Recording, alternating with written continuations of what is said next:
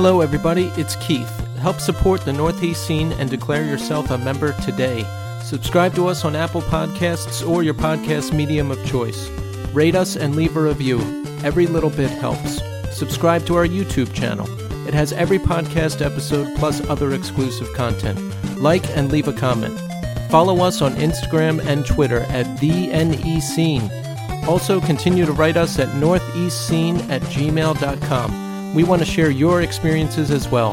And now, here's the show. I'm stupid, you're smart. I was wrong, you were right. You're the best, I'm the worst. Uh, you're very good looking, I'm not attractive.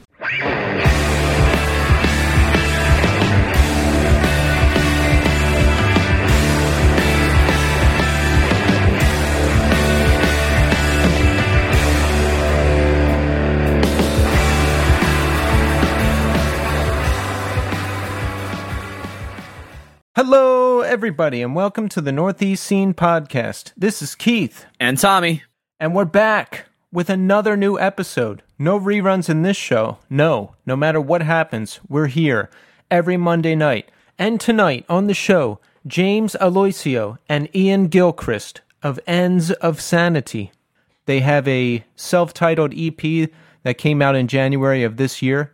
And Tommy, we just caught wind of it, and boy, this thing is good. I've been listening to it a lot over the past few weeks, and this is one of those hardcore releases that. Tommy, do you do this? Like, when I listen to a hardcore band, I imagine the show. I imagine people windmilling and spin kicking through the air. I imagine myself singing along and jumping off stage, and then I get the, the rush feeling down the back of my spine. I get that when I listen to this EP, and it's good. Yeah, I I do absolutely picture stuff like that. Whenever I listen to anything, especially heavy, heavy stuff, I try to picture the band live. Yeah. Um, you know what? I actually was able to put that together. There's that band that's on Southern Lord, uh, Xibalba. It starts with an X. They put out something on Southern Lord not that long ago, and Sunny from Hate Five Six just released a live video of them. It's everything I expected it was going to be. it's fucking unbelievably heavy and people beating the shit out of each other. Um, but yeah, no, I like that the EP starts with. I- think it's a heavy band, but they have a very like not like PMA kind of like positive mindset, like stay straight kind of stuff, right? But they start out with that clip from Rocky Balboa. yes. I fucking love that movie. like, Yeah, that that's the same sample from uh End of the Ocean. yes, The one they use live. Yep, I want to watch that movie now. I've never seen it. it's pretty good, man. For being like you know what is it, the sixth or seventh one or whatever it is in that in that sequence of Sixth. Yeah, Yeah. it's it's it's good. It's a good movie. Uh, it's not like a great Rocky movie, like, Yeah. but it, it's a good it's a good movie. I think it's a course correction. It's supposed to be better than five, for sure. No, five was so terrible though. I hated that one. That was the Tommy Gunn one. Yeah. And that one got really sad because it was like that was like the uh they had like the fake Don King character in that one. Remember that? Yeah. And it was kind of cool that it was just like a street fight at the end, though. I'll sue you for everything you have. Touch me and I'll sue. sue me for what? Sue me for what? Yeah.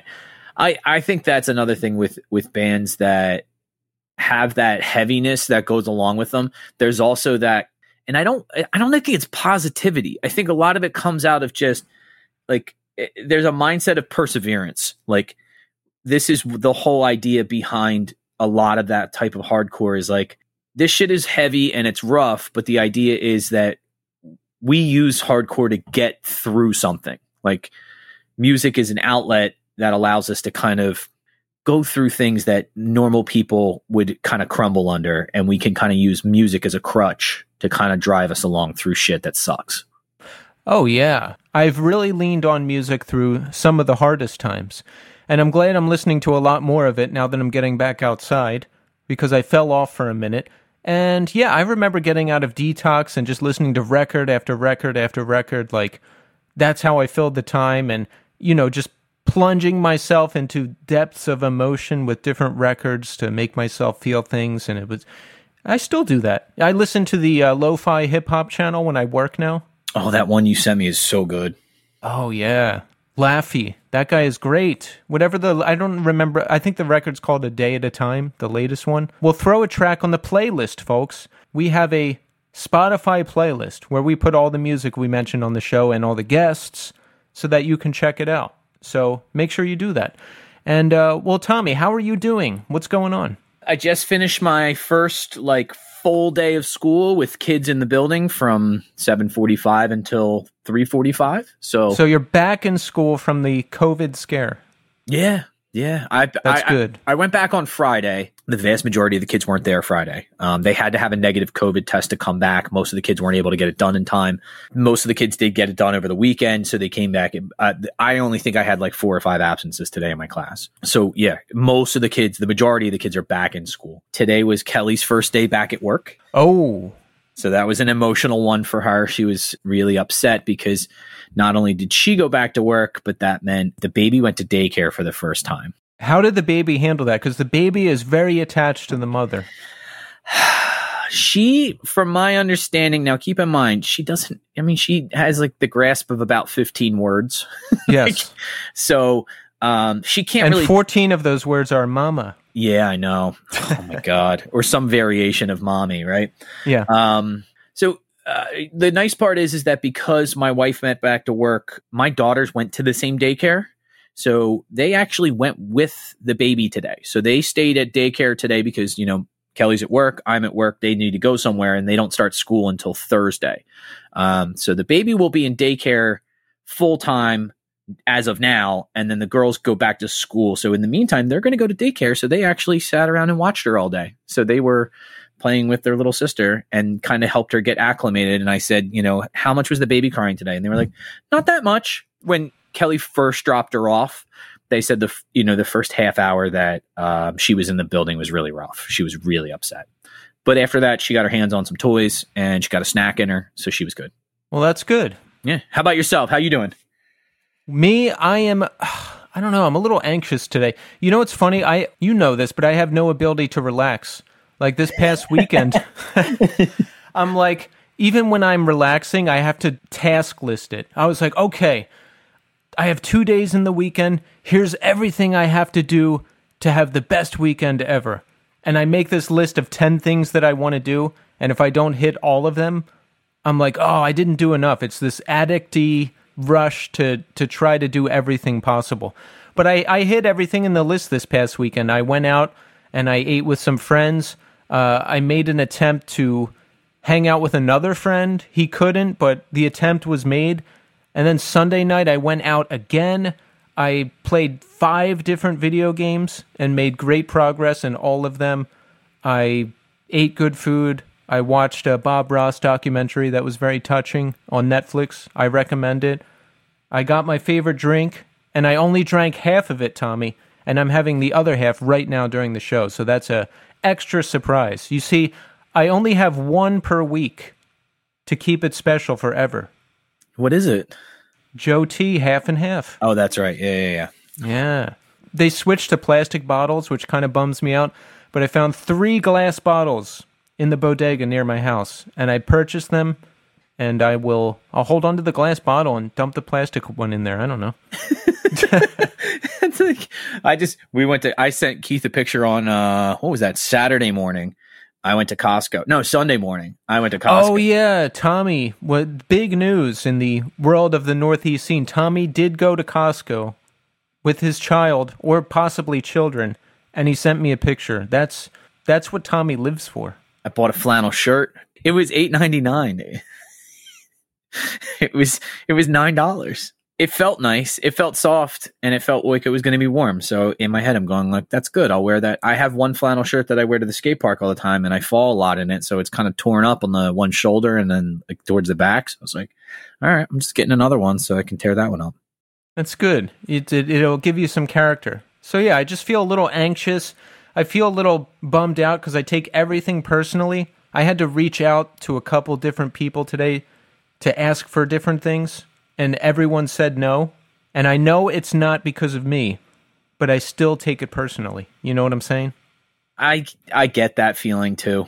Because I, I go out of my way to never ask anybody for anything because I just I don't like the rejection and I don't like I just imagine like I don't want anyone to ask me for anything. So I try not to do that to other people. So I reached out a couple times today and requests could not be met. So I was like, oh, especially when you don't ask for anything from anybody. Yeah. When you're like, hey, you know, I never ask you for anything. Can you do me a favor? I feel like when someone says that to me, I'm immediately like, you know what? I, I'm going to try my best to do whatever it is. There's a dude I work with that's constantly like never asked me for anything. And anytime I'm like, hey, I need help with this, he's like the first person to come running and be like, yeah, I got you. I'll help you move your desk. I'll help you do this. Like, and so whenever he asks for anything, I'm like, I'll drop everything I'm doing. I don't give a fuck. Like, I'm helping him. Well, that's good. That's good. See that I go into like I'm like, oh, see, this is why I never do this. I'm never doing this again. But I realize that's all nonsense, and the world does not revolve around me, and things aren't because of me. This is just circumstance. It's fine. Everything's fine. I I think uh I don't have anything to say. I don't know. I was going to start a sentence. I, like, knew, I, I knew, I heard you gearing up. I was like, he's got nothing. He's got I, nothing. I, I, don't know what to. Yeah, I, I, I just feel bad because like when you, I know you don't ask for a lot, so when you ask for something, it's like no, it's it's it's fine. It's it's very minor stuff. But listen, check back in with us after we speak to James because Tommy and I had quite a week last week, and many difficult conversations were had, many challenges overcome, and we're going to talk about that in the last segment. But now it's time to talk to James and Ian from Ends of Sanity. Enjoy. All right, folks, we're here now with James Aloisio and Ian Gilchrist of Ends of Sanity. Gentlemen, welcome to the show. Thanks for having us. Thank you. Absolutely. We're we're very happy to have you here. We recently discovered the EP and we are instant fans. I've been listening to it a lot over the past week or two and you know, we're going to get to all that. We're going to talk about some music stuff, but let's get to know each other a little bit first. James, how's it going? How are you doing today? Doing okay. Drinking some coconut pineapple sparkling water. Just, you know, surviving. Did a little 10 mile bike ride today. Did some working out. Um, oh, nice. A little bit of work on the computer. I'm alive. So, yeah. it's good to be alive. Ian, how are you doing? What's going on? I'm pretty sweaty. I just got done uh, working out in my apartment's like shitty gym. It was cool. Lifted some weights, ran a mile, just kind of waited at home till my girlfriend got off work. So, do you guys both live in North Carolina? We do. Yes, I live in Wilmington, and James lives in Winston Salem. I just watched a documentary that was all about Winston Salem. Um, Devil, you was, know? Yeah, dude. Yeah, fucked up, right?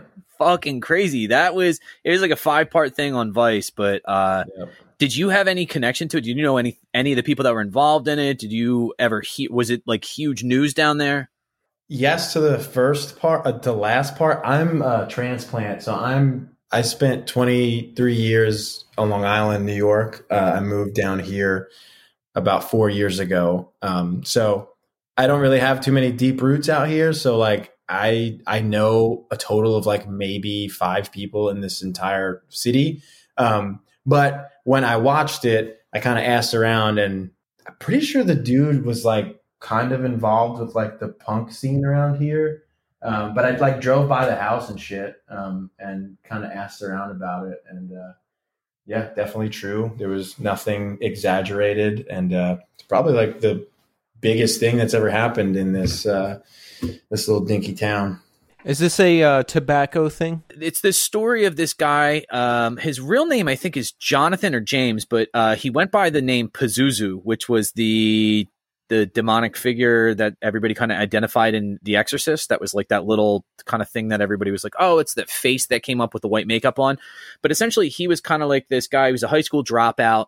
Uh, he was extraordinarily charismatic, and he uh, kind of took over his mother's house. So he had people sleeping there, people living there, shitting and pissing everywhere. Yeah, it was kind of a no holds bar. Like you could do whatever the fuck you want in his house. So he killed two people and buried them in the backyard, and it took them like five years to figure this shit out. There was a, a number of people that had reported it really early on, like, hey, there were these rumors running around. Pazuzu killed people and put them in the yard, and the people went out there with cadaver dogs, but they had moved the bodies at that point. Uh, they were supposed to have those things, you know, like those X-ray machines that they go over the ground with, so they can see under uh, the you know the first six or seven layers of soil. And uh, for some reason, they didn't have access to it, so they went out there with a search warrant, searched with the cadaver dogs, and they said, "Ah, we turned up with nothing." And then the rumors kept spreading, and people kept coming forward, and eventually uh, they went out there and started digging up the backyard, and they found that he had actually murdered. Well, him I don't know if he actually pulled the trigger on anybody, but he had convinced, kind of like a Charlie Manson kind of thing. Yeah, he had convinced these people. so it. Yeah, he had convinced these people that were kind of his followers uh, to commit these murders.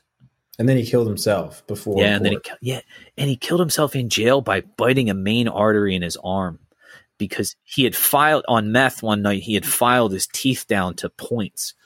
But as soon as you said Winston Salem, I'm like, shit, that was like the whole fucking thing I just watched last week. Yeah, I mean, dude, most people have no fucking idea where it is. I mean, I would have never known this place existed until I uh, moved here four years ago. But yeah, they also make it seem like a very grim, dark place. And Ian can also vouch because he used to live around here as well. But it is so not like that. It's such like a normal small town, like communal. Everybody's happy. There's not really any big issues. Uh, it's pretty safe. Um, but the the documentary makes it look like a fucking shithole. James, you said you were a transplant from Long Island? Yes, sir. So how did you end up down in North Carolina? Me and Ian were hanging out and we were like, yo, wouldn't it be funny if I just never went back to New York? Basically is what happened. So we were basically we were I'm exaggerating, but we were all hanging out and it was a time where I was just being a real bum. I mean, I had no job to go home to. I uh I was just touring with my band, uh, my previous band, which was called Detriment, that Ian was like kind of in as well. He would tour with us and stuff. And yeah, one day we were just like all hanging out and we were like, yeah, wouldn't it be funny if I just like moved here? And, you know, at the time, me and Ian were hanging out a lot and uh, I was dating somebody from here. So we were just like, uh, why not? And I, I, uh, I never left. And um, yeah, here we are. Well, then I left. Yeah, and then Ian left. and now I've been, I'm like, fucking A, man. Like, besides the fact that I had a child, uh, I would say Ian is the other, you know, percentage of why I'm here. Were James, were you upset when Ian left? I mean, you had just moved down there. Legit, I was really upset. I mean, he, he, nah. I mean, yeah, it was a bummer. Ian's my Ian's my buddy. Ian's uh, Ian's probably my best friend in the state. So I was bummed, but he's he's down by the beach, and my mom actually lives out there. So uh, when the world is not, you know, apocalyptic, I pretty much go down there to the beach once a month, see my mom, see Ian, and uh, so it's all good. So how old is your son? Uh, he's three and a half. So that must be a trip. I mean, a, a fairly new parent. Yeah, it's been uh, incredibly difficult, but also has come with a lot of, um, you know, lots of good times. But uh, yeah, it's fucking hard, man. Uh, but I love him. He's awesome. Tommy can attest. He's got three of his own. Oh, geez. Twins that are about to be eight, and then a one that's about to be two. That's a good age group, age gap. it's pretty wild. He's got a whole crew. So I, let's. I'm I'm interested in your guys' musical background. Uh, James, let's start with you. Take us through kind of your musical trajectory and some of the bands you were in, some of the some of the genres you're into. Uh, set the stage for us. Cool. Okay. Ever since I was born, I mean, every home video that you watch of me and my family is like Ozzy playing on the speakers, um, thanks to my dad. So I was introduced to music very, very early. It was always Zeppelin, Elvis, Ozzy, and Black Sabbath those are the the main ones that I remember. I hated all of them. I fucking hated all of it so much. Like I remember being 12 years old and just like doing anything to get away from this horrible music. I, I, I think maybe it was just it was around I was around it so often and I just didn't like have a choice in listening to it, but I fucking despised all of it. And um I guess so my dad was a drummer. He used to play in some bands and he got me a drum set pretty early on. I think I was like 12. You know, he would show me things like ACDC. Pretty much anything he would play was, you know, ACDC, Ozzy, Sabbath, Led Zeppelin. Nothing heavier than that. Um, but he's a, an extremely musical dude. So we were, we were just always around it. Um, and then, yeah, about 12, I started playing drums, uh, started doing like band in school. And then at like 14, I did my first band, which was called Time Rapture. And we got that name. Uh, we went on band namegenerator.com and hit hit I think it was like a shuffle button and it just like gave you a name and it was Time Rapture. So it was a it was a two band two man band. Uh, I played drums and my friend Andrew played guitar. There was no singer, no bassist, but uh, we played like a school benefit show. That was I guess my first show. Then shortly after I guess I was like 15 16 i i i, uh, I got reconnected with a good friend of mine. His name is a boss who uh, he plays drums in a band called rule them all um, from long island.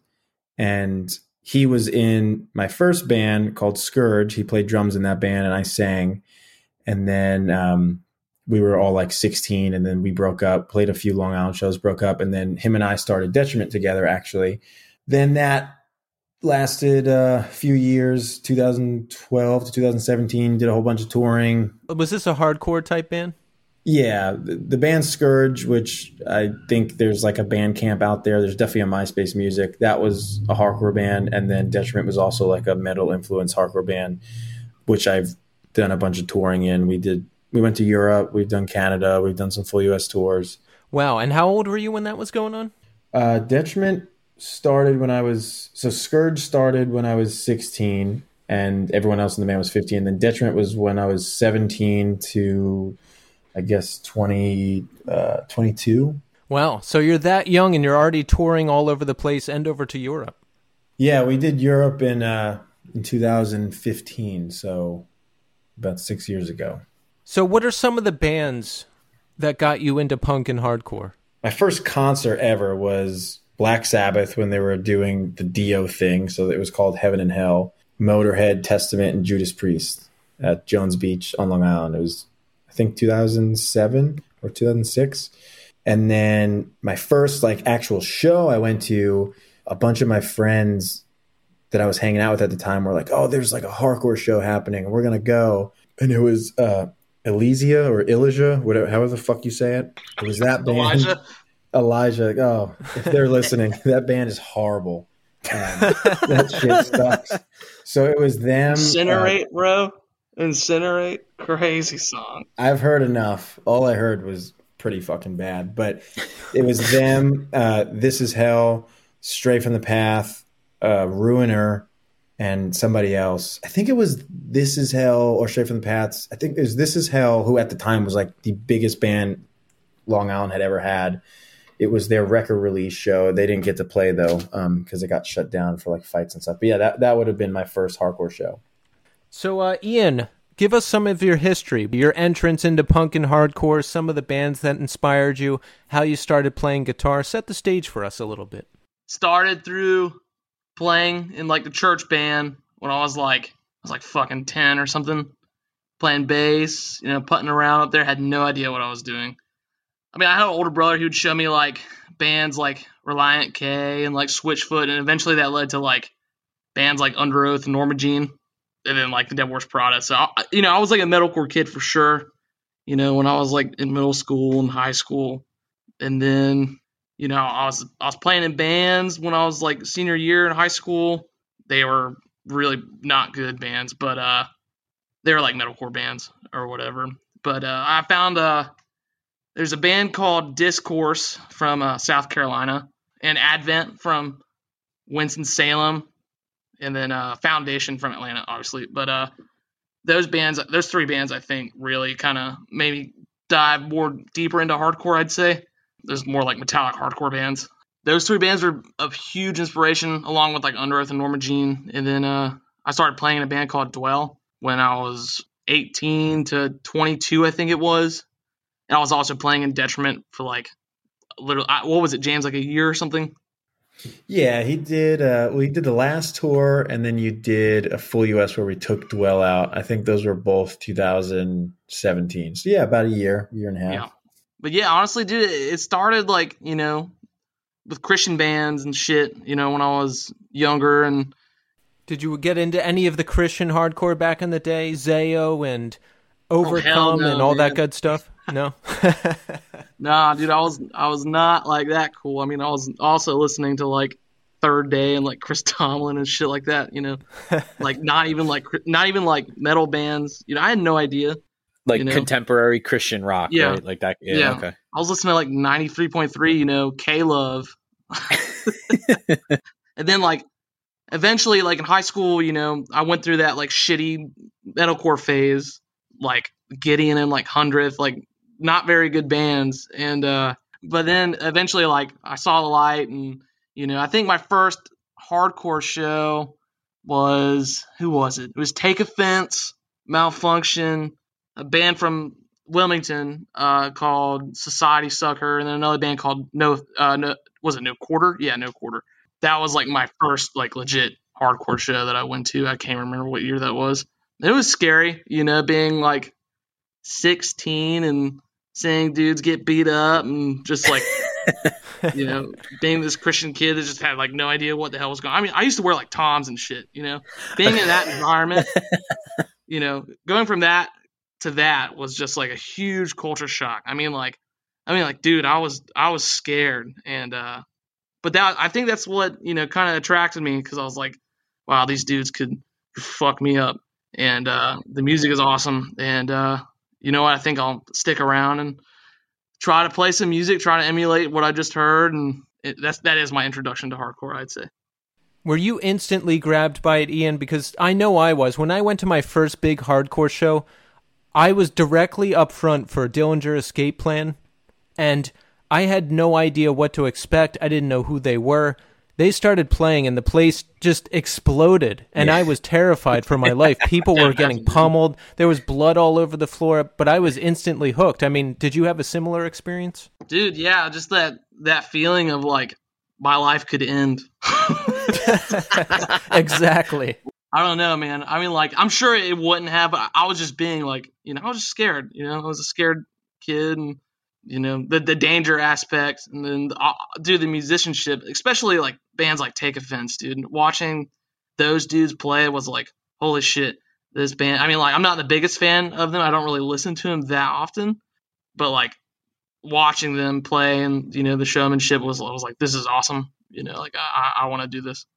Yeah, there is something with hardcore that has like that that thrill factor of like, wow, this is like legitimately dangerous.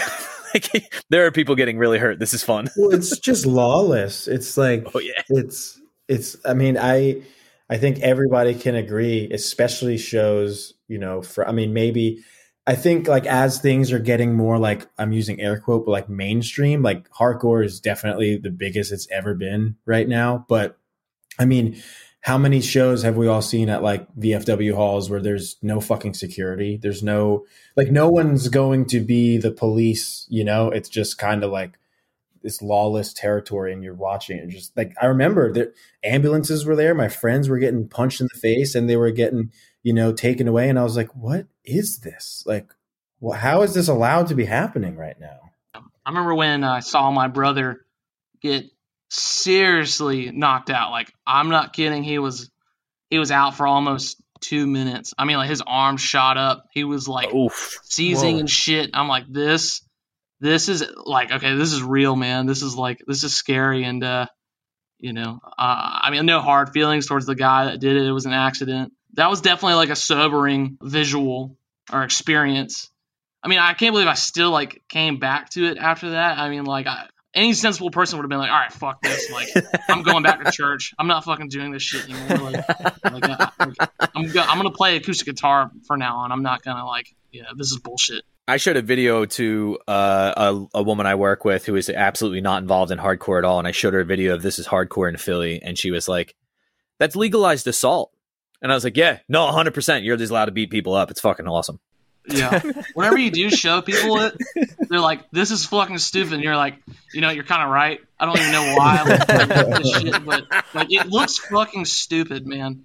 And uh, It looks stupid, but it's just so great. yeah, while you're in the middle of it, there's nothing it, there's very few things in this world that can kind of emulate that kind of that can kind of touch that kind of feeling that thrill of being in that moment of like wow this is fucking amazing and this is also incredibly dangerous there's not many things that can touch that Yeah, for sure. One of the first shows that my band Dwell played, I think my dad was there, and uh, like it was packed. I think I like I got like reprimanded at my job for not showing up for this show that we played.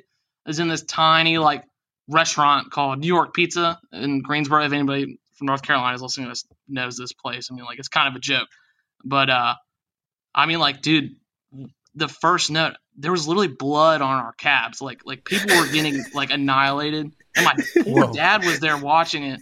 And I, I'm like, oh man, I, you know, he's definitely not having fun watching this shit. It's so stupid, but I mean, like playing in the band and watching it unfold and people fight each other and shit. I'm like, okay, this is kind of crazy that they're doing this to my band, but I mean, whatever. It's a very surreal feeling when you're playing and you're just watching people pummel each other, and you're like, they're doing that to my music. It's kind of cool. Yeah. One time during uh, a detriment set, it was in Greensboro. I'm not gonna say who it was or whatever, but I mean, dude, I saw some dude use a mic, like a weighted mic stand on somebody. At uh, do you remember that, James? We just kept playing through it. It was like happening Yeah. to the side of the stage. It was like a brawl. It was It crazy. fu- it was fucking crazy. I wanted to stop, but you looked at me. You said, "Don't stop. Keep playing." I mean, look, like if all you're gonna do by stopping is draw more attention to the Yep. fight, and uh, yeah, I remember looking at you like, "Don't fucking stop." Don't fucking stop. I guarantee. I mean, it was already bad, but I guarantee, had we have stopped, it would have been even worse. Because you know, there's there was, you know, two thirds of the crowd didn't even realize there was a fight going on. So I didn't want to draw attention to it. It was a big fucking benefit show. There was hundreds and hundreds of people there. I didn't want to. That shit, that show went to shit, man. Even after that, I don't even think like Dwell didn't even get to play that show. Neither did like Jesus Piece or like Rhythm of Fear. Like everybody like went home, like hours and hours away. Like they weren't even on tour; they were just playing that one off. And uh, we had to drive back to Long Island that night, I think, didn't we? What happened? Did uh did the fights shut down the show or something? Dude, yeah. Like this venue was under new like staff. They had no idea what a hardcore show was, and th- there was like so many people who'd never even been to a hardcore show because it was a benefit show for Yeah, there was Yeah, probably someone like 400, well 400 people there. It was a lot of. a lot of Dude, it was more than that, James. It had to have been like, yeah. I mean, and people were getting like seriously like fucked up, and there were fights happening like like outside of the venue, like just like strange like like uh like beef that I don't even know what the fuck's happening, and cops were called, ambulances were there, and you know I think it was during Invoke they said to like yo chill. And. You know, my friend Laura was like, "Hey, like, you guys got to chill, like, stop, like, going so hard," and that made people want to go even harder. And then you know eventually they turned off the power to their set. It was very wild. Yeah, that's like getting into a middle of a fight and going, guys, you should calm down. like, like that's gonna fucking work. I, I saw Dillinger one time, uh, long time ago, like '99, and uh, it was at an auto body place near my house, and somebody picked up a spare tire and started just spinning it around in the pit. And I remember the kid got on the mic and was like, "Hey guys, you got to stop that!" And they just immediately pick up another tire and started doing it with two of them. I was like, I was like, "You can't encourage it. You by trying to stop it, you're making it worse. Please, just Yeah. let it go." yeah Wow. Yeah. Eh, you know, eh, eh, I, I we get this idea. Tommy and I are a little older. We get this idea that our era was the craziest, and this stuff isn't really happening anymore, and things have calmed down. And I, I have to say, it's somewhat comforting in a way to hear that all this craziness is still going on somewhere out there.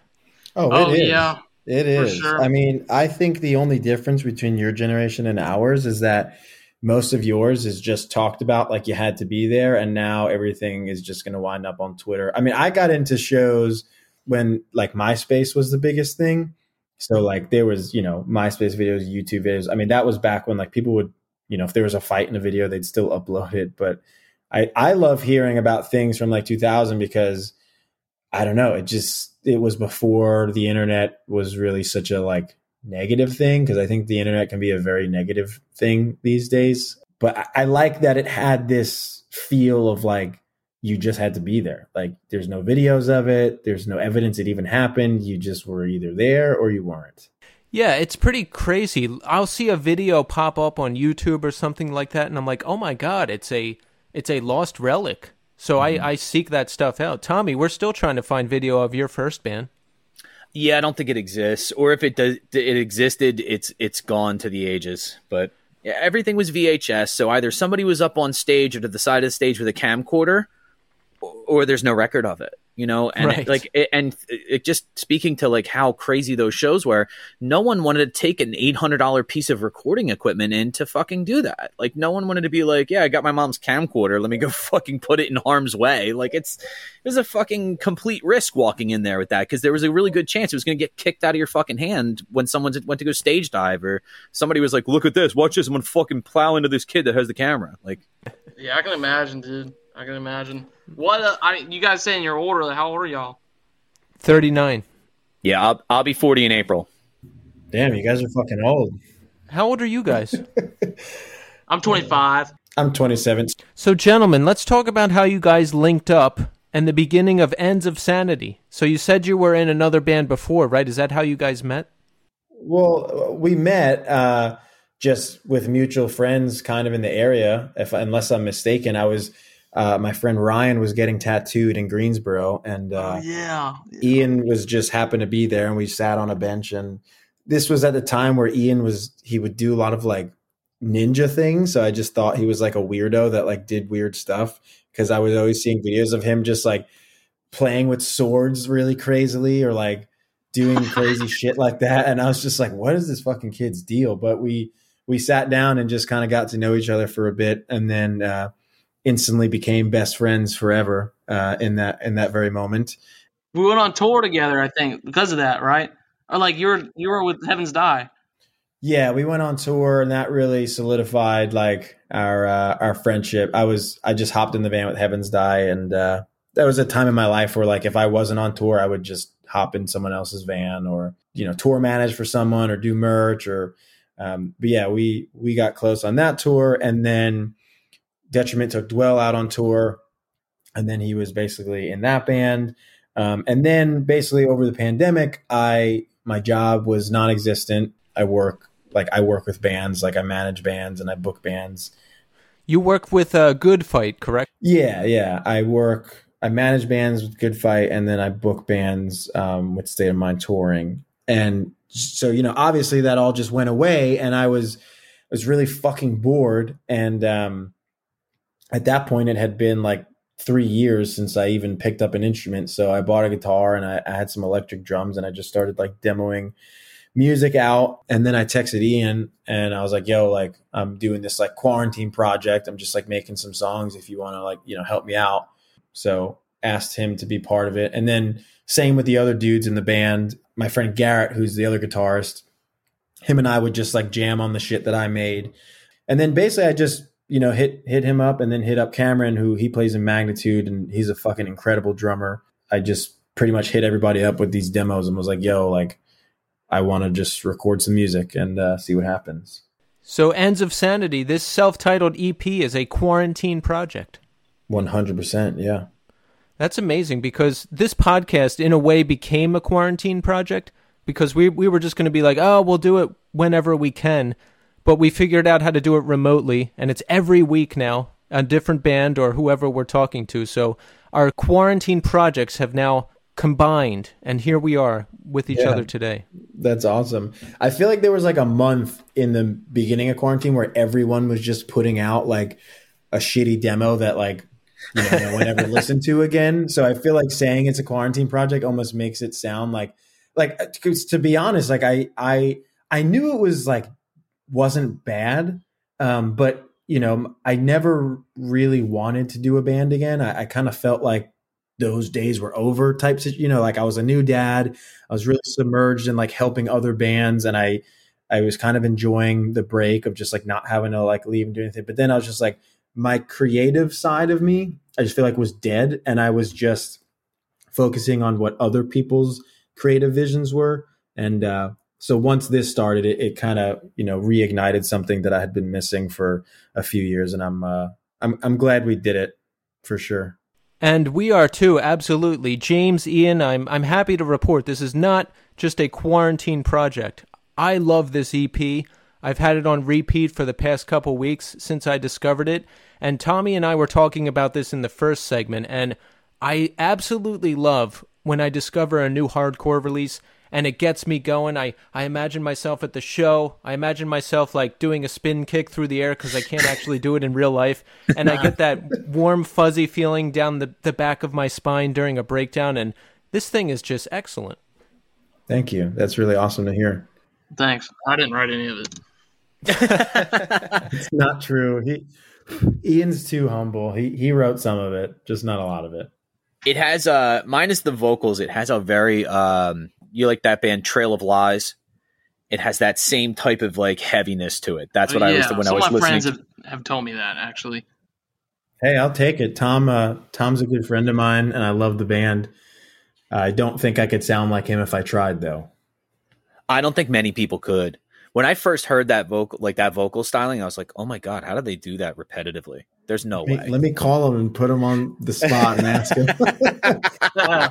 What are some of the influences for you guys and for this record? James, let's start with you. Admittedly, I think anytime I've really done a band, I mean, the first time was when I was, you know, 16, and the other time was between, you know, 17 and then like early 20s. But I never, I was always kind of like forced into being the singer. So I never really took being the singer all that serious, especially like with my lyrics. I just never really gave a shit, to be honest. I was like, oh, this rhymes, this sounds cool. Let me throw it in a song. But with this one, uh, I kind of felt like, you know, I had grown up a little bit. I had seen some shit. I'd gone through some stuff. I, you know, knew dad. I've seen life as a touring guy. I've seen life on the other side of things. And I, I just felt like I had a lot more experiences. And so I actually was like writing lyrics first, but a lot of, I was in a place where I was, you know, just obsessed with like David Goggins and I was listening to a ton of Hatebreed and those things just kind of go hand in hand to me, you know, like when running or something, I'll listen to like a podcast that David Goggins on or like, you know, a lot of, a lot of Hatebreed stuff just really fucking fires me up. And like, and you know, the, be- the beginning of quarantine last March, it was like, you had to just find something to kind of like stay motivated. So for me, I was just I had Hatebreed on all the fucking time, and then I was like, dude, I just want to make a band that kind of sounds like Hatebreed. So that was uh that was probably the biggest influence. I don't know if we did that. I, I've heard a few people say like it sounds Hatebreedy, but Dude, it is I- hate rude. all right, well, The good thing is it it does sound like Hatebreed, but not so much that you're like this sounds like Hatebreed. You know what I'm saying? There's that good. style. The breakdowns have kind of the same the same rhythm, but until someone said, "Oh, that kind of sounds like Hatebreed," I didn't even really think that. So it's not That's it's not good. like a carbon copy. It's the perfect flavoring, if you will. Yeah, well, that's cool. Um, Jamey Jasta once said on a podcast, he said, the greatest songs have already been written, and uh, all we can do is rip them off as best as possible. So I took his advice and ripped off his band. So I don't think he could be mad at that. That's what you do. Like everything's already been done. You pick something you like, you start there, and then you build upon it. Yeah, for sure. And I made sure, like, there's def there's like one breakdown that's really similar to a Hatebreed breakdown, but like unless I pointed it out to you where I got it from, you probably wouldn't notice. Yeah, when it comes to influences and bands sounding similar and that kind of stuff, I I usually don't pick up on it until someone points it out, and then I'm like, oh, I don't know. I guess I just don't have that connector. Yeah, I mean, dude, it's that's that's how you have to write music. I was just I was listening to the new Turnstile, and there's a song. It's Underwater Boi, I think it is, and it's like nothing about it. They didn't rip off the Bad Brains like a particular song, but like the song just sounds like a Bad Brains song. But it's awesome because it's like wow, like this is sounds like if the Bad Brains put out a song in 2021, this is what it would sound like. And I mean, that's pretty much every band that has you know has been making music recently. It's it's I don't want to say nothing's original anymore, but like all music is now is just taking influences from someone else who has already done it and putting your own spin to it. Yeah, straight up, straight up. Because one time I wrote a riff, and unfortunately it's a dwell riff, but I went back and I I figured out that it was a, a fucking recycled Devil Wears Prada riff from like their first EP. I'm like, how the fuck does this even happen? I don't even listen to this shit. And uh, it uh, it like sounds just like it, and it was kind of a bummer, but whatever. Yeah, you know, I with the last release I put out, when I go back and read some of the lyrics now, I'm like, oh wow, that's really good. I can't believe I came up with that. But then I'm like, oh, I just completely took that from this, and I didn't even realize it. It's like a subconscious thing. It just buries itself in there, and then it comes out. I got a story about that. Oh yes, hit us. Go. Is this what Mike Marley did? yeah. So when Detriment was recording our demo, it's not called demo for some reason, but uh, our first release, this was like 2011. I, I would, everything was done. I didn't have lyrics for one song, and it was like a very simple song. It's called uh, "The World Looks Down on Me," I think, or something. Anyway, I get in the car with uh, my friend Mike, who is the guitarist of Detriment, and I was just like, dude, I'm just like so stumped on this song. I'm just like, I don't know what to write. And he hands me a piece of cardboard with Sharpie all over it. And he's like, dude, I came up with these lyrics for this song that you've been struggling with. And I was like, oh, wow, this is like fucking perfect. So I'm reading the lyrics. I'm like, damn, this is awesome, dude. So we go and record the song. And uh, when it's done, he's just kind of like sitting at me with a grin. He's sitting down, looking at me with this grin on his face. And he's just like, you know, shaking up and down. He's a very tiny person. He weighs like 100 pounds, maybe. He's like 30 years old. But if, if you're listening to this and you know him, it makes a lot of sense. But he's just sitting there with this fucking grin on his face. I'm like, dude, what, what, what, like, what's so funny? And he's like, oh, dude, like, I didn't want to tell you this because, like, it's just, they're so perfect. But, like, those lyrics are actually from uh, fucking Jesus and the Mary Chain. I just had a, brain fart. But so he gave me Jesus and the Mary Chain lyrics. The song's called Down on Me. And he just wrote them on a cardboard piece of cardboard and said that he made them. So if you go and listen to the Detriment song, The World Looks Down on Me, 90% of those words are just Jesus and the Mary Chain lyrics. Did I think Ridge had a had a band? What was I can't remember what it was called. I think it was Girl Puncher or some crazy shit like that. And it, they literally took word for word Fifty Cent song lyrics and just screamed them over I breakdowns. guess uh, I guess that song is a cover song. So the crazy thing is people used to sing along to that song when we would play live and no one figured it out. That's the great thing is there's so much music. You can take something from another genre and drop it in a hardcore song and no one will ever know. One of our good friends took Christina Aguilera lyrics and put them in a hardcore song that became like a classic song for the band and people sing along to it and I never knew. I would have never known if he hadn't said anything. That is what? insanity. Was this Mike? Yeah. If I wore a mask by this day forward. Oh my god. Yeah. He he has uh he has shared that so it's okay for me to say that. Okay. Yeah, see, I was like super self conscious about it because I was like this 17 year old kid and I was like embarrassed. I was like, I don't want anyone to find out. Like, this is going to make me look like an idiot. But then as I got older, I was like, this is fucking hilarious. Like, it, it wasn't like I was, you know, we never made any fucking money off of that. Like, it's not like the song wound up being a hit and we were on, you know, now that's what I call fucking music or something. But uh, in, in retrospect, it's fucking hilarious. And I wish more people would do it just as a gag. I think, I think it's really funny. Yeah, if I ever do another band, I'm just going to take another band's lyrics. I mean, why even put in the effort? Exactly. I like the idea of 50 Cent lyrics over like screamy punk band. That'd be cool. You have to get. I was going to say you have to go really far away in terms of genres. Like it can't be a genre touching hardcore, so it can't be like you took punk lyrics. Like you got to take like I don't know some EDM shit, like something that has like Thousand music. miles. Vanessa Carlton. There, I was going to say. There's Or some- like Florence and the Machine or something. There you something go. way out there. Ian, what are some of your influences nowadays? What are some of the influences that you put into Ends of Sanity? Well, honestly, dude, like Advent. I mean, I don't know if y'all have ever listened to Advent. Um, no.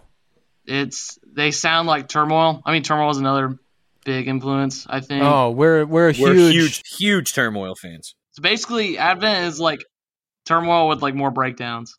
That's that's like that's literally what Advent is, and so is Discourse. If you guys haven't listened to that band, I feel like they're even more of a carbon copy of uh, Turmoil. But um, yeah, I'd say Turmoil, Advent. Let's see. I've been listening to like lately, like uh, that Gridiron band. Also, a band called Sentenced from Italy. Living Sacrifice. You know what song I the hammering process. I go back to that Yeah. album a lot. The the second song on that, I listen to that all the time. Yeah, there's a song that is uh, Blood Work. Shit is crazy. Oh shit, that's the one that's uh I know exactly. The the opening is just a fucking crushing breakdown. Dude. It has these really tribal Meshuggah type breakdowns. It's just Yeah. it, it gets me so pumped. Yeah. The dude that recorded our EP, um, once he opens up like an actual studio, he was going to call it the hammering process. Oh, that's awesome. He likes I like living that. sacrifice. Yeah, that I mean, that dude played in Dwell. I mean, like he likes Advent. It's the same shit. But um, But the singer of Advent, um, I don't know if you guys are familiar with the the older emo band Beloved from Winston Salem or Kernersville, but so they were like a tooth and nail band. They uh, they were really big when in their heyday. I mean they they toured with like My Chemical Romance and fucking Avenged Sevenfold was like one of the first tours they did. But they're all from here around the Winston area, and Joe, who sings in Advent, he's on he does one line on the second song uh, gift of suffering. And then he does guest vocals like with me like alternating vocals at the end of uh, hope at the bottom. The dude that sang at the end of that song sings in advent and he plays drums and sings in beloved. And he's a great friend of ours Oh, nice. See, as is tradition, whenever I edit the episode, I love when people mention all these bands during a during a discussion because as I'm editing, I go on YouTube and listen to all of them, and it's a great way to discover new bands.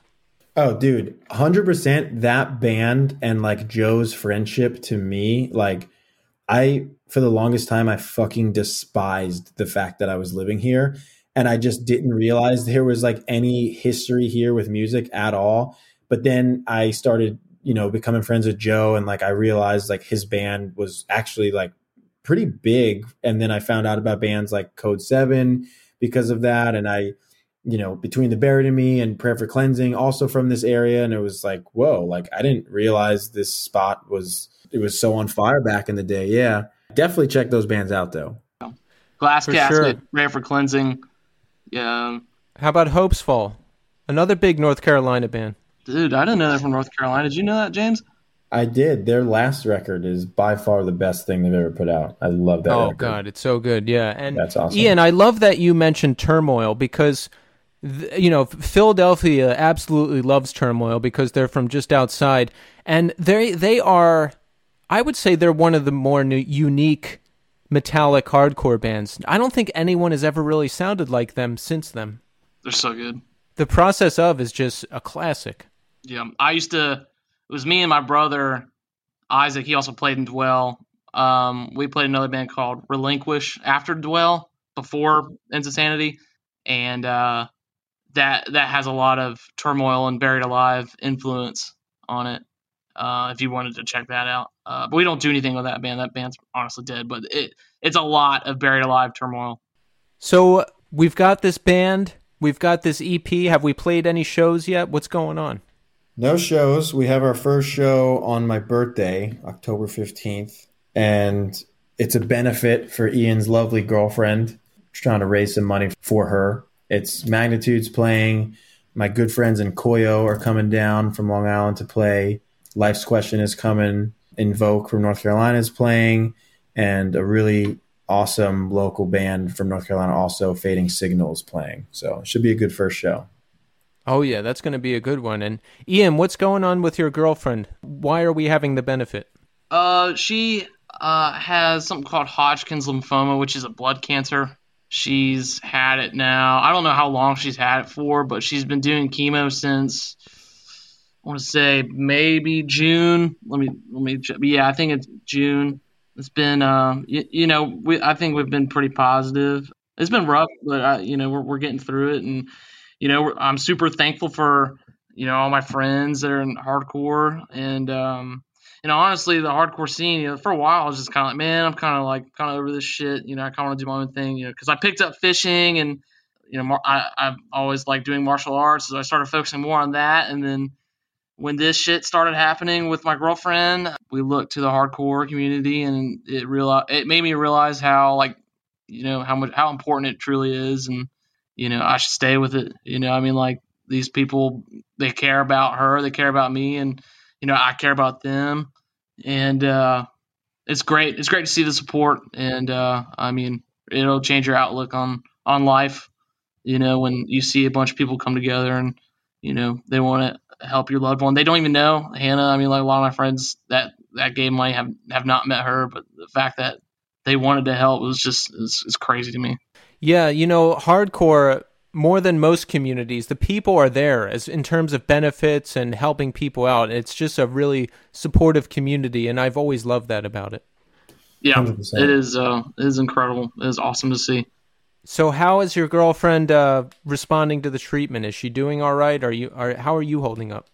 Um, you know, I think she's. I mean, she's killing it, man. I mean, like, uh, her her lymph nodes have shrunk all the way down. They were like they were huge. I mean, like it was alarming when when it was going on. We had no idea what was happening, and um, there you can't feel them anymore. And it's only been a couple months, so you know a lot of prayer has been gone into this, and you know just having hope. And she's also still like doing martial arts, which is like fucking crazy that she even shows awesome. up to our to our gym. You know, still like hits the pads hard as fuck. You know, with like good technique and it's just like this is insane. Like this girl's on chemotherapy and there are people out there that i know that don't even want to get off the couch. Like come on. It's sad. It's like she's a Dude, badass. she's, she's a real. badass. She's yeah seriously. To piggyback what ian was saying i as a you know just watching the whole thing from afar and like being you know just in ian's corner and like supporting them and just like checking in like it's been so inspiring um, and anytime I'm like feeling bad for myself or anytime I'm like, I feel like complaining over the last few months, I've thought about Hannah and just been like, holy shit, like she's fucking battling cancer and like still going to Muay Thai class and she's still just trucking along and she's just like killing it and she's not letting it, you know, stop her from living. And I just think it's so, so, so inspiring. I think I think it's awesome. I, I wish we could do more than throw her a badass benefit show, but I think the vibe is going to be really fucking cool, and she deserves she deserves that at the very least. Yeah, that that is inspiring. And Ian, we're wishing Hannah and you the best of luck and the best of health for sure. Thank you, man. That that means a lot for real. So we have this EP out now, and it looks like you've gotten a pretty good response. I've seen some articles, some reviews, a couple interviews out there. I mean, how does it feel to put this thing together and uh, get the response that you're getting? It must feel pretty good, right? I'd say good. I'd say a little. I think the shared response through all of us has been a little taken back, not in like a, oh my God, this is massive, but just like, you know, the goal was just like, hey, let's, cause I, you know, when I pitched this to everybody, I was like, yo, like, I put bands on the road for like my quote unquote job. Like I, I'm, you know, I have a child, you know, we're, you know, Cameron is in magnitude. Like we all just, Ridge is in life's question. And like, we just all have so much going on that I was like, yo, like, I don't even know about like playing shows. So like it, it definitely feels cool, but like, you know, from from the beginning, I I kind of said like you know we'll play a few shows a year, absolute max. Um, but it definitely feels cool that you know any you know something that I, I put some, we all put some time into, people care about. I think like the day after it came out, someone sent me like they it said something that like it was getting good response, and I was like, oh, why are you saying that? And they're like, oh, you know, Stereogum did a review on it, and I was like, what? Like, why is Stereogum how do they even know about this band? So it was cool. I mean, it, I I think it's been pretty cool uh, considering I look at my old band like a pretty big fucking failure. So I think this one starting off like uh, I don't know, it, it's cool to feel like people aren't supporting it just because they know the people in the band, but they actually genuinely enjoy the music has been a really nice feeling. Yeah, and it's always nice to get a little outside recognition. I mean, for sure. Yeah, definitely. I mean, I think I definitely like had something to prove for this band too, because like I said, it was just like I just felt like I had it sitting in the chamber for a while, just three and a half years of like sitting on my ass, at a desk, like typing up emails for bands and making phone calls. And it was like, you know what? Like I can still fucking do this. Like I want to still be creative and uh, keep that that feeling alive. So yeah, I mean, it's definitely affirming um, just that anybody has even listened to it. So you know, we've had someone's doing a Japanese release for us right now. We've had a Belgium release for it. We had obviously like the US release um, with vinyl. And then someone in the UK did tape. So like yeah, I mean, the fact that anyone's even invested a dollar, like, I think it's an awesome feeling. And you said uh, your last band, it felt like a failure. Why? Why did you feel like that? I felt like that because I don't think I was doing the band for the right reasons. A lot of times when I look back on like the tours, I mean, I mean, we did like Marauders last tour, quote unquote, which was like pretty fucking great tour. You know, we we did a lot, but I remember I can like look back on pretty much every opportunity we ever did, and I don't really remember having too much fun. And I was always kind of like I was always the dude talking to people, so I was always like the point person. But I just I think I was always thinking about like how can we get bigger? Or like where's the next opportunity? And like this band is just like I'm doing it because I just want to do a band just for fun. And I uh I don't know. I think I think at a young age I just there's this element of like I have I want to be like this band or I want to be like that band. And so I guess it wasn't a failure as in like you know people liked the band um people bought shirts people came to the shows but to me, it was like a personal failure because I feel like I did so much cool shit that I should have enjoyed, but I was too busy being stressed of like, oh, there's only 50 people here for my band. And there, I feel like, you know what I mean? So there was a lot of that. That's really good self reflection, though. Like now that you're in another band, you can look at that and say, like, I'm not going to miss opportunities like I've had before. Like that's a really excellent way to look at that. Oh, dude, totally. I mean, I was, you know, I was a young fucking kid who had absolutely nothing going on in his life, and his life was hardcore. And like, hardcore is still a huge part of my life, but like, you know, I have real things to do in my life now. Like, I have, I take, I have to take care of a child. I have to take care of my mental health. I have to take care of other bands. Um, so, I mean, I appreciate you saying that, and I definitely implement a lot of those, like, you know, flawed um, outlooks on this band because I don't want it to be like that. Like we got asked to play this fucking great show in Philadelphia by Joe, Joe Hardcore, and like I don't think we're gonna be able to make it work. And like it's all good, you know. Like I, I appreciate Joe asking us, and it'd be a great opportunity. But like I'm not, I'm not, I don't want to stress anybody out. Like if something's just not feasible, it's not feasible. We'll play a few shows a year. We'll have a good time with it, and that's that's how I want the vibe to be.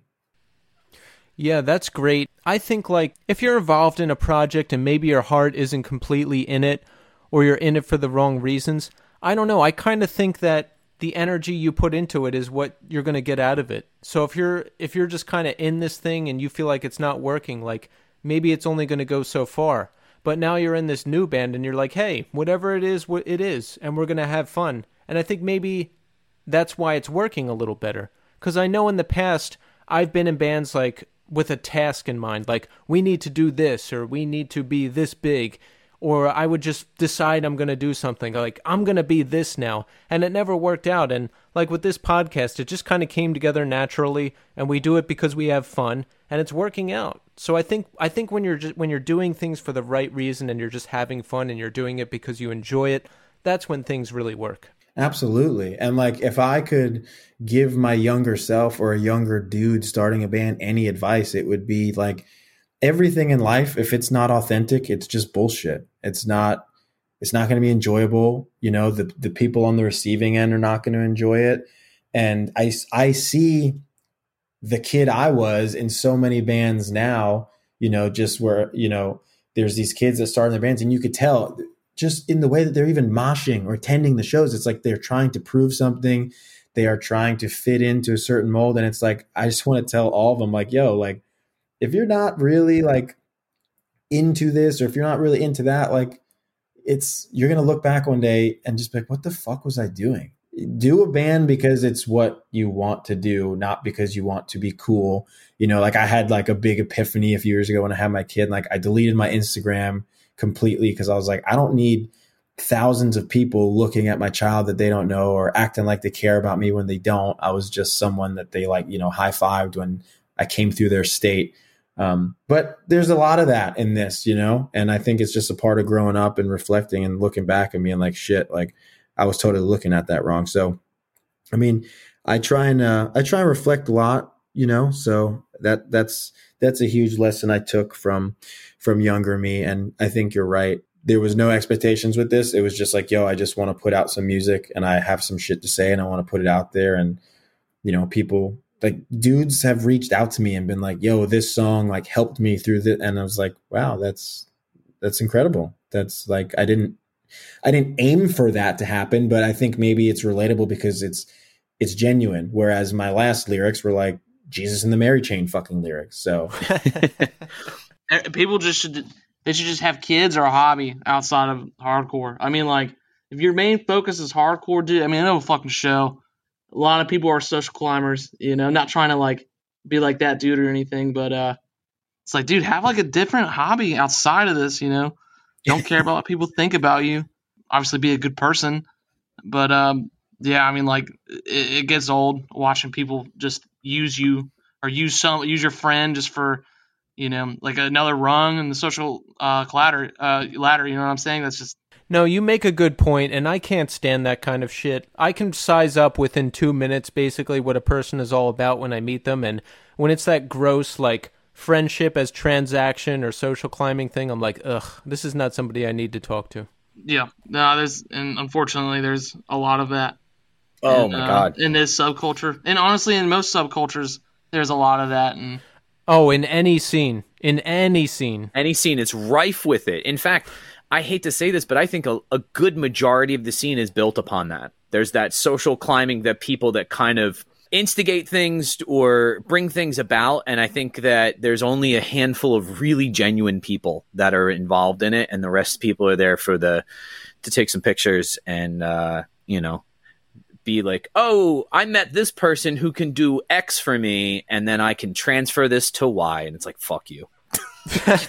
Fuck you i was thinking about this uh james i think you brought up uh david goggins. And I, you, yeah, you guys you guys opened the the ep with that um that clip from uh rocky balboa. Uh Yep. can i suggest using a david goggins quote uh, for the next one? Because that's that type of like music that when you get in that mindset if you guys aren't familiar with him he's the one that came up with the 40% rule. When your body is telling you to quit you're only 40% done. It's a mental game. It's we're about huge fans of David Goggins. dude. Huge fans. I don't know if you noticed this, but uh, the first track, "Taking Souls," is a David Goggins. It's a coined term by him. he talks about that with runs all the time i'm out there taking souls Yeah. So there's that. That's definitely an ode to him. And then in the song True Self, there's a lyric where I said, uh, callousing my mind. And that's also from David Goggins. But my original plan that the band thought was too silly, so I obliged. But my original plan was I wanted to have David Goggins doing like a motivational speech over the intro breakdown, but they didn't want to do it. That sounds kind of cool. i'm into it i'm into it Wait, by the way, who is, who is David Goggins? Like, what's his He's deal? the baddest motherfucker ever born. He, I mean, he. So he's a retired Navy SEAL. Um, but his story, he's got a book, um, called "Can't Hurt Me," and he. Uh, that's definitely a common theme in this band too. that We're all real big Goggins fans, but he, to put it short, he's just the most like motivational man like on planet Earth. He's definitely became a bit of a meme for sure. Unfortunately, I mean, he's got like four million followers, but he's just a dude that had a rough upbringing and um, was super fat and just like complacent in life. And uh, he, you know, became a Navy SEAL and just like he says, he just defied the odds and just realized that he had so much more. I mean, he ran 100 miles with broken legs. He's, um, he's done 4000 pull-ups in 17 hours yeah, the world record at one point. He's he's a fucking maniac. He's absolutely insane. his whole his whole thing is about mindset keith it's all about like we lie to ourselves and say uh, we're done or we're giving up and his whole point is don't take the easy way out of anything the obstacle is the way like he tells this whole story about like he used to go on runs when he was in the military and they would know the starting point and the ending point. and people used to get excited when they would see the ending point and sometimes the officers would lead them past that and he would go I'm so glad they fucking went past it because you could hear people breaking. You could hear people in the back going, like, we were supposed to stop back there. Why the fuck are we still going? And he's like, I'm done running when I'm done. Not when the fucking finish line comes. I'm fucking done when my body gives up. That's when I'm fucking done. So it's a, a very, again, like motivational kind of speaker guy. All right, so let's talk about what's coming up. We've got the EP out, right? Do we have plans for new releases? Uh, do we have anything else planned beyond that show? Let's talk about it. So we've got like a few skeletons for sure. Um, nothing really set in stone. I think we've been toying with maybe a, a, split with another band next, and then after that, maybe do another L, uh, EP. I doubt we'll ever get an Ends of Sanity LP. To be completely honest, I just don't know if we have that much in the tank. I also think people get really bored. I think shorter releases do a bit better if you're not like a, a real full time band, at least. But yeah, we've got that one show, and honestly, man, like we were gonna do a little weekend tour around it, um, but it just it, it's not working out logistically. Just with like so Ma- uh, magnitude's going to be on tour for like a month right before we have that show so he's he can't take any more time off work. So ideally we'd play you know hopefully a fest sometime soon. I'd, I'd love to do, i'm working on potentially something like that for the winter. So nothing crazy. We're, we're definitely going to be one of those bands where if you want to see it it's going to have to be like in our hometown maybe on a weekend run or like a one-off fest but definitely not going to be doing like heavy touring if if at all. Well listen tommy and i really enjoy the ep we're glad you put it out. We're glad we got to speak to you today and uh, we're looking forward to more. So so james ian i just want to say thank you for taking the time to speak with us tonight. Dude, thank you. It's, thank you for letting fun. us. Yeah gentlemen thank you so much. We really appreciate it. And uh, again the the release is just absolutely excellent. So again, keep making music and you guys rule. So thank you.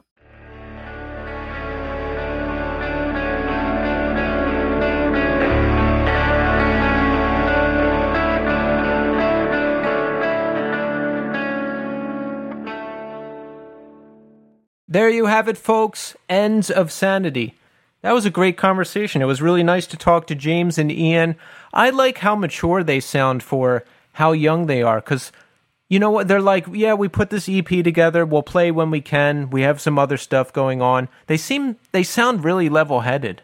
I, I love when people that young are that level-headed because i didn't get my shit together till i was 35 i think he nailed one of the things i think it was uh Ian said it and he goes, I don't know if we have that much in the tank. because like when you're in a band and you get even like a little bit of success, I know when we were younger, like I would have gone crazy with that and being like, we're going to put out three full lengths and it's going to be a picture disc. Like you would, I would have gone to the nth degree with it. There would have been no humility in it. I would be so excited about it. It would just be like, let's go full bore with everything. Yeah. They, these guys have put out this one EP in January. It sounds like they're getting great show offers there's articles, there's reviews, there's podcast interviews.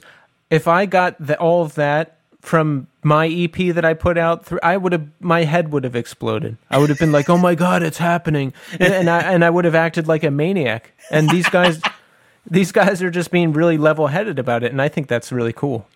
I think a large part of it is because James works in the industry he's able to temper that. Like all right i know what real touring is like. I know how all in you know encompassing it is and i know how much time it actually takes up. Um right. like i i think having that kind of basis in like hey this is what i do for a living therefore i know what my real limitations are. That's huge. Yeah. Yeah he's already done it. He's 27 he's managing bands he's uh he's working with bands he's got a kid Ian, he's already toured a bunch. He's 25, so they're they're, they're like veterans already. Oh yeah. But uh, yeah, a great EP, folks. Check it out. We're gonna add some tracks to our Spotify playlist. Look it up, the Northeast Scene 2021, and real pleasure to talk to. So, as I alluded to in the first segment, now Tommy and I had some conversations recently, and it was tough. Like, let me let me set the stage for you a little bit now. We've talked about some of this before, but there's a lot of preparation that goes into this show. We don't just flip on the mics and like screw around. There's research, there's preparation, there's mapping out times per segment, there's uh, bullet points of things to hit. There's a there's a lot that goes into the show. A lot of preparation. We take it very seriously. And part of taking it seriously is having very real conversations with each other because we want to keep developing. We want to keep getting better.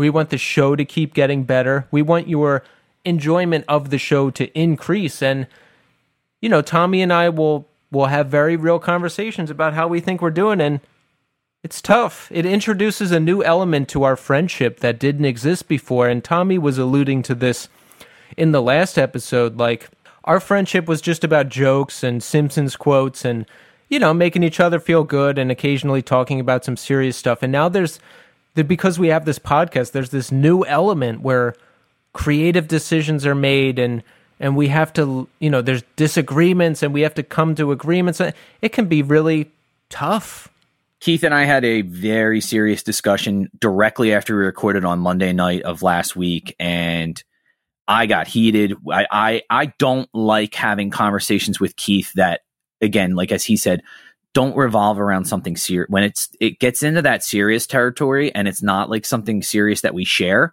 and it was about the show. I got really upset, and to the point where I, I literally walked. because I was like, it's it's ten o'clock at night. I'm not starting the car. I, I walked to 7-Eleven just to cool off, and I haven't had a nicotine vape thing in a long time. And I went and bought one of those disposable ones. because I was so mad. I was like, I wasn't even mad. I think I was more upset because like, I always think about our friendship and I felt like the discussion we had was like it wasn't necessarily about our friendship and it was about the show and the good of the show. First of all, I felt horrible that you picked up a vape again. I was like, look what I'm doing to poor Tommy. But no, it wasn't a crazy conversation. It wasn't it wasn't bad. It wasn't a fight per se. No, it, no, no. This has just never happened before. Like I I barely slept that night. Yeah. You know? Because it was just so weird. Like we've ne- we've never had to do this. We we have like business conversations now. It's yeah. just strange. It's it, funny if you think about it. It is, and it's also it's almost like uh, like starting a business with your friend. Like you guys are both interested in music. Let's start a record store, and then all of a sudden you're like, oh fuck, we have bills to pay. We have to make sure the ordering is done correctly, and it's like you just wanted to have fun and talk about music and play yeah. with records with your friend and now you're but like there's oh. responsibilities. It's like well why didn't you pay the bills? Yeah. what do you mean? Like i wasn't supposed to. Like why didn't you order the records? What do you mean? I don't i don't like you have you have to like sit down and figure out like who's doing what and all this stuff and it's yeah. just it's interesting. I'm going to say this. The only other time i've had serious conversations are in relationships right and i'm talking relationships with women i've been involved with yeah yeah, yeah. those usually did not go well and not for lack of trying let's just say not everybody is capable of having a calm adult conversation how about that? Yeah, just that being civil about it. Uh, yes, and and I think a, a, lot of what I come back to is. Well, hold on a sec. Let me let me finish this. When I talked to Tommy, it was like two adults. It was like I said my piece, he said his piece. At the end, we came together and I was so happy. Like I, I couldn't sleep, but I still went to bed so happy because it ended on a positive note. To be able to sit with you and have an adult conversation and come to an agreement and everything is fine, that was so great. I've never had that before. It it was nice to have a conversation where we both sat down and said, "I feel like this, you feel like this. What are we going to do about it to make sure that we don't have this type of issue in the future?" Yeah. And it was literally like, all right, let's, okay, here's the problems we're having. Cool. Let's come up with solutions rather than rehashing, you did this or I did this or he said that. Nope. Let's figure out what we're going to do about it to fix it. Yeah. Uh, and it was really, it was super productive. But at the same time, like you said, it's definitely, uh, it was, it added a very cool dynamic to our relationship that we definitely haven't had before. Yes. Tommy, think of this like a marriage. We're in this forever you're stuck with me. That's it. You're all I have. I say that to Kelly all the time. I'm, like, yo, you fucking signed a piece of paper. Good luck with that shit. because you, forever. Like, this yes. is how long you're in it. So, uh, yeah, Keith made that really clear uh, when we were done speaking. He's like, you can't ever go anywhere. So, yeah, just I can't do this show by myself. I wouldn't. I wouldn't. The show is us. That's what sets it apart. But listen, everything is great. I'm happy that we are at the finish line because I always get nervous before we record, but uh, that that's part of the deal. That's what I I notice. That's a thing now. It's it's actually a little annoying whenever I have to do something, like when I leave the house to go do things and meet up with other people. I have this sinking, sick feeling in the pit of my stomach, and I'm really irritated because I'm like, I know that this is going to happen, and there's nothing I can do about it and I know that when I get to where I'm going, I'm going to be fine. But just having to sit with this uncomfortable feeling is is really annoying. I think that's part of maturing, though, is learning how to deal with stuff that's uncomfortable. Yes. That's that's progress, man. So have you heard? I've heard that uh, vaccinated people are getting COVID now. I know of a couple. Yeah, I've heard of that for a while. They, I think they call them breakthrough cases. Yeah, I don't. I don't want that though. Uh, my thing is, is that like if you you are vaccinated, my understanding is is that the severity of what you will get with COVID is clearly not that severe, and usually will not involve hospitalization, barring the fact that you have any type of you know other comorbidity factors. Uh, yeah, it's really. I'll be honest with like school closing down last week and going back to full remote. At school, we're we're all a little on edge. Uh, you know, Can you imagine if we have to start talking about the pandemic again on the show? Our ratings are going to tank. People are sick of hearing about it. well, can we do like uh we'll have to do like this week in positive news. We'll do like positive affirmations. Like we'll have to bring up a we'll have to come up with new segments because we Yeah. just like we can't talk about everybody we've heard it for the last year and a half, right? Like Yeah, I'm over it. I'm so over it.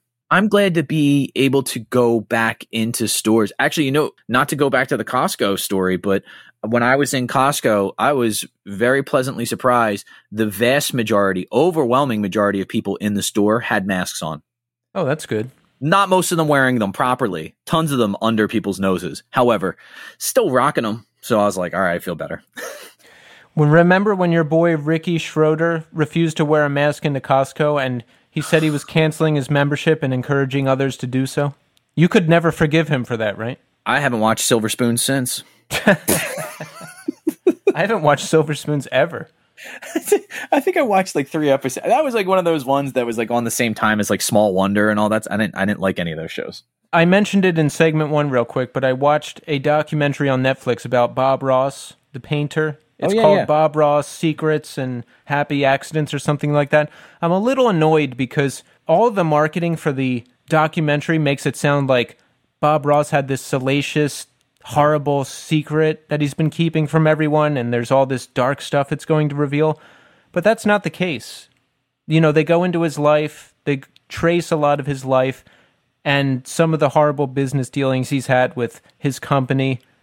But uh, I don't know. It, it, wa- it was good. I recommend it. And then after that, I watched the Bob Ross channel on Twitch and watched him paint. And I've always liked him for, since I was like nine years old. It's a very calming, nice thing to watch. Would you recommend the documentary? Oh yeah, yeah. He's like good. a he's a he was like a Vietnam vet, right? He was a Vietnam vet, and I remember somebody putting out an article, and they were like, he didn't like the afro. He wanted to stop doing the perm. yeah, yeah. Yeah. He didn't want that, but it, it was already attached to him, so he couldn't get away from it. Yeah, and that was basically the bad parts, right? well, they said he had an affair with the woman he was in business with. That was the worst thing. I mean, it was the it was the seventies. Didn't everyone do that? I don't know. I wasn't alive. Yeah. We're so young, Tommy. We're so Uh, oh. young and vibrant. Oh yeah, yeah, for sure. I cracked my back the other day, and I didn't get up off the floor for like three minutes. Like, I have one of those yoga wheels, and I just cracked the shit out of my back, and I just laid there like, ugh. When we were interviewing Ends of Sanity, did one of did Ian call us old? Did you catch that? He did. He Yeah. did. He's Yo- twenty five though. he was like, y'all, y'all are old. when you're that until you breach your 30s everything seems really old like when i was in crash of 64 i think i was 28 and pat was 34 and i thought that was old Oh wow.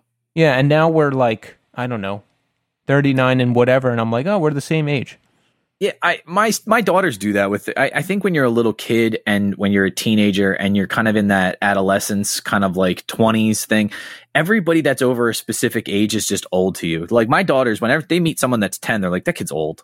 yeah But like to us, if so, I met someone that's fifty right now, I'll be like, "They're not that old," Like, exactly and they're ten years my senior. So like, I'd be like, "Fuck it, man!" Like that's not that old. I think you just get to a certain point where you just go, "Look, I've I've accepted the position I'm in in life, and I'm okay with everybody else's as well."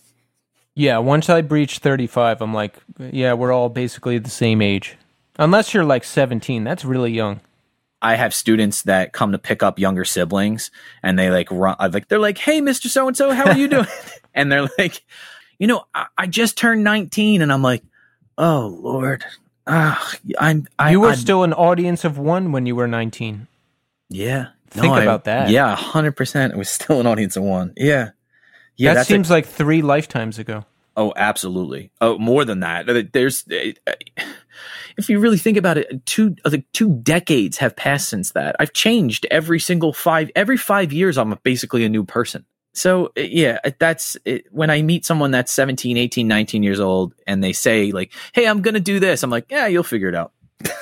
Like, I'm gonna be an astronaut. All right. Well, we'll see. Let's let's talk in a decade. Let's see how you're doing with that. Well, that's it. That's it. That's our show. We hope you enjoyed it.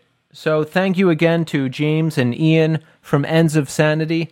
Check out the EP if you haven't yet. It's a banger. And uh, we'll see you next week. Thanks everybody for listening. And until next time.